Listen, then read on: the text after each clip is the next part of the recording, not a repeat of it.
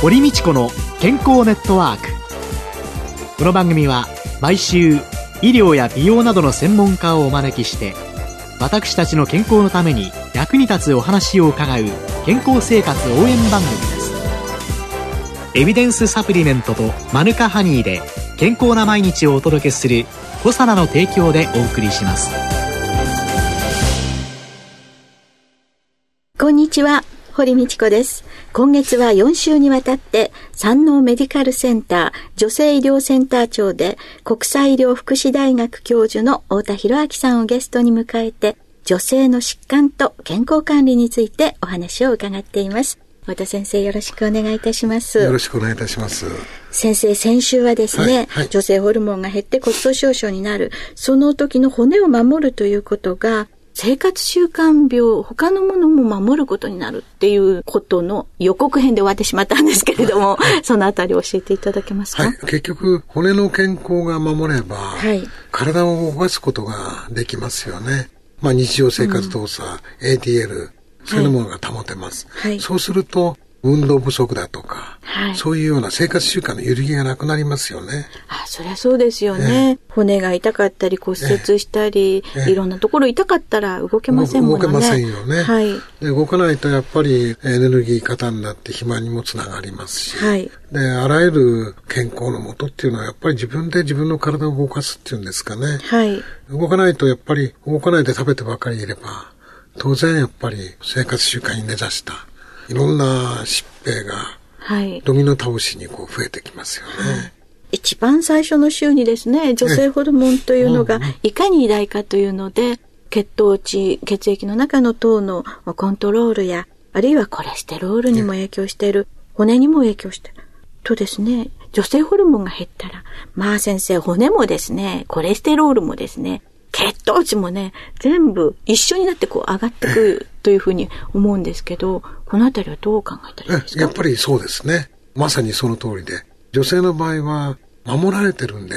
よく若い頃はそうじゃなかったと。はい。で、母子手帳をご覧になると、はい、血圧なんかも正常だったし、はい、異常がなかったし、もう小水のタンパクも出てなかった。はい。で、ある年代になってくると、血圧が上がって、私は低血圧だったっていうふうに思ってる人たちが立派な高血圧になりますよね。はい。で、私は妊娠中毒症にもならなかったし、はい。黄小水の中にタンパクも出なかったんだけど、はい、ある年代になってくると、慢性腎臓病 CKD って今流行ってますが、はい。ではありませんけど、タンパクが黄小水の中に出てくると。そして腎機能が落ちてくると。ですからやっぱり年代とともに変わってくるんで、若い頃のこうじゃなかったっていうようなことは、年とともに変わってくるっていうことをやっぱり自覚しないといけないんじゃないかと思うんですね。で、短絡的な考えで言うと、はい、減ってきたら補えばいいんじゃないのって勝手に思うわけですけど。ね、確かにそれが一番合目的で、原因療法でありますし、はいえー、合目的でいいんですけど、はい、ただやっぱり女性ホルモンにも副作用がある。はい、で若い頃に潤沢な女性ホルモンっていうのはいい作用ばかりなんですけど、はい、ある年代になって、例えば動脈硬化になってきて、女性ホルモンを使うと、心筋梗塞だとか脳梗塞になりやすくなるんですね。あるいは乳腺の細胞が異常増殖を起こしやすくなった閉経後の人たちに過度なエストロゲンがいくと乳がんにかかりやすくなったり、そういうようなことが起きてきます。ですから、ずっと使えればいいんですけれども、やはり、その期間限定で使うんだったら、まだよろしいかと思いますが、生活習慣病の予防のために、ホルモン補充療法を長年にわたって使うっていうことは推奨されてないんですね。期間限定で女性ホルモンを使うのはいいって教えていただけたわけですけれども、閉経直後に、あるいは閉経かなっていう状況の中で女性ホルモンを使うのと、それからもう、だいぶ経って閉経が随分過ぎてから女性ホルモンを使うっていうことにおいては、圧倒的に早い方が。早い方がいいですね。その期間限定っていうのは早い時期その時期。ええ。大体通常は5年ぐらいはいいだろうと。ホルモン補充療法の期間、期間期間がですね。だから50歳で閉経なすったんなら、55ぐらいまでお使いになるんだったら、長期に使うとやっぱり乳がんリスクが増えてくる。それから肺がんだとか卵巣がんのリスクも増えるって言われてるんですね。はあ、そうすると、それは先生50歳で例えば閉経したら5年間ぐらい。うん、で、55ぐらいまで。と、55過ぎてから5年間というの？閉経が50歳で。ええ、それで、あの別に血管系に変化がなかったり、特別なホルモン補充療法の近畿な状態じゃなければ、例えば2、3年経ってからの5年間だったら、それはそれでいいんじゃないか。あ、2、3年経ってから、ええ、じゃあ、もう動脈硬化がちょっと進んでいるとか、うん、そういう人が女性ホルモンを補充するのはあまり良くない。そうですね。やっぱりリスクの方がメリットよりも高い。高くなってくる。え、じゃあ、実際に女性ホルモンを補うっていうことが、ホルモン補充療法というのが、海外では非常に高いのに、うん、日本ではなさってる人少ないですよね。これは何か原因があるんですかね？自然に終えるっていうんですか、東洋思想っていうんですかね。あまあそれはあの台湾だって中国だって韓国だって同じでしょうけど、中国や韓国の場合は政府が無料で配布していたような時代があったんですね。まあ日本の政府はじゃあどうなんでしょう、そういうことしてますよね。まあ、半分は女性なのに、え女性の政治家が少ないとこういうことになるんですかね。アメリカでは一番使われた時期に1400万人ぐらい使ってたっていうんですね。まあ、でもこれは生き方にも関係してきますよね。そうですね。閉経の直後の5年間ぐらいで、エストロゲンを補うことによって、コレステロールであったりだとか、糖代謝もいい、骨に対してもいい影響を与える。であれば、得る益の方が大きいわけですよね。その時期は積極的に使うことは決して悪いことじゃないと思うんですね。ですね。女性がそういう声をきちんと医療関係者に上げていっていただくってことも。そうですね。段階の世代の方々が更年期の年代になった時に、もう少し日本におけるこういうホルモン補充療法が進展するんじゃないかと思ってたんですけど、えー、意外や意外、それがそれほどじゃなかったんですね。やっぱりこういう更年期の諸症状をはじめ、そういうものはなんかこう、隠蔽されちゃうっていうんですかね。表に出さないっていうんですか、耐える、忍ぶっていう、そういう感覚が日本人女性多いんじゃないですかね。ああ、そうかもしれないですね。えーえー、やっぱり。私自身も本当に関節が痛かったり、えー、ホットフラッシュでも顔がしたりっていうようなことがいろいろあったんですけれども、まあ、更年期だからこんなもんかっていうので、通り過ぎていき、でも、その時にきちんとしていると、もしかしたら先生、医療費削減っていうのを考えると、高血圧とか糖尿病とか、それの発症が少し遅れれば。そうですね。あの、確かに、あの、昔からある女性ホルモン剤、はい、そういうものは結構薬価が安いですからね。えー、だからそういう点から言うと、医療費にを削減する可能性は十分あると思うんですよね。えー、ですからやっぱり病識を持たないっていうことは対策も立てられない。はい。っていうことは、そのまま病気になっちゃうわけですね。えー、でご自身も被害も受けるし、えー、医療費にも圧迫することにもなるから、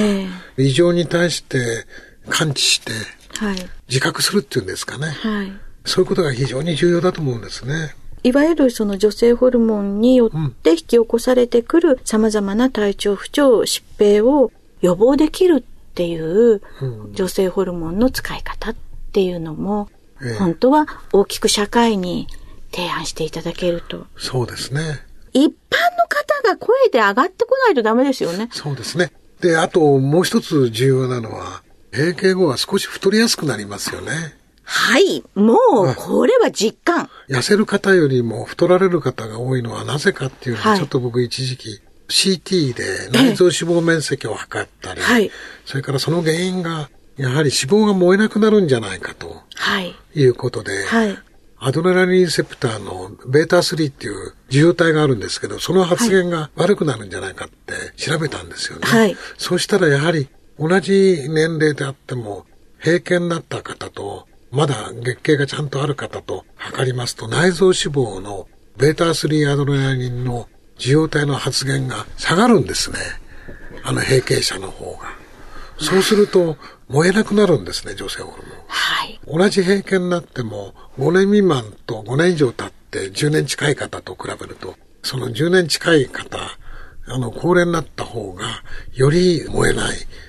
発現量が落ちてくるんですね。じゃあもう基礎代謝が、要はそんなに食べてないのよっていつも思ってるんですけど、昔と同じ量を食べてると、もうそれが燃えないから体の中で。で、それを燃やしてくれるところの。エストロゲンがやっぱり燃やしてるんですね。はあ偉大なるエストロゲンでありますね。そうですね。そうすると、閉経前と後の肥満対策は先生。うん、やっぱり全てはカロリー制限じゃないですかね。そういう難しいんですけどね。で、やっぱり年齢に応じたカロリーっていうんですか、今、はい、あの、堀先生がおっしゃったように、はい、やっぱり若い頃と同じように食べてるといけない。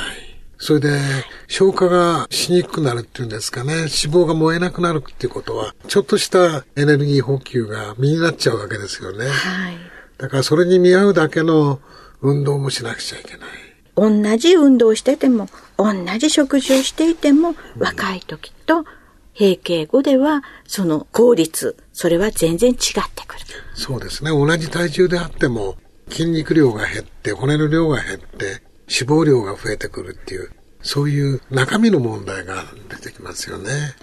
やっぱりその10年前の50キロと、ある年代になって50年経った50キロは少しずつ変わってくるんですね。男性もそうですけど、えー、女性がその方がもっと顕著だと思います。はい今週のゲストは山王メディカルセンター女性医療センター長で国際医療福祉大学教授の太田博明さんでした。来週もよろしくお願いいたします、はい、よろしくお願いいたします。ありがとうございました。健康な毎日を送るために気をつけていることはありますか？自分の健康は自分で守る時代です科学に裏付けされたサプリメント大自然の恵みマヌカハニーあなたの健康に貢献したいと願っています私たちはコサナですそれでは続いて小さなワンポイント情報のコーナーです。担当は宇野和夫さんです。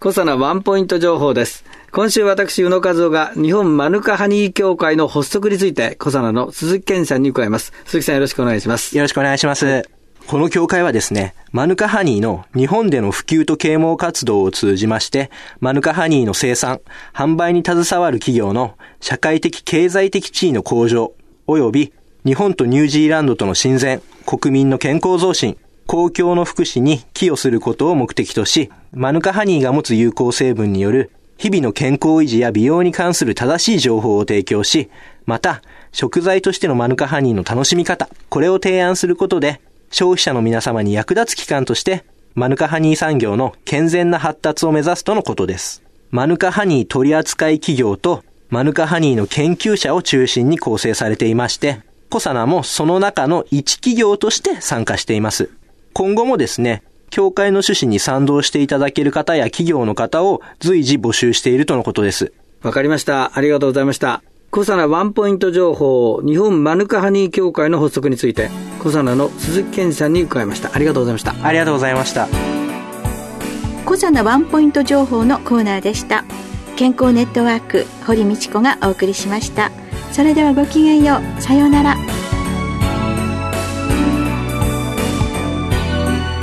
ここでコサナから番組お聞きの皆様へプレゼントのお知らせです分子レベルで吸収性と安定性を高めた高級点を配合したサプリとサンゴカルシウムやコラーゲンペプチドを配合したサプリを組み合わせることによって骨の形成を助ける栄養機能食品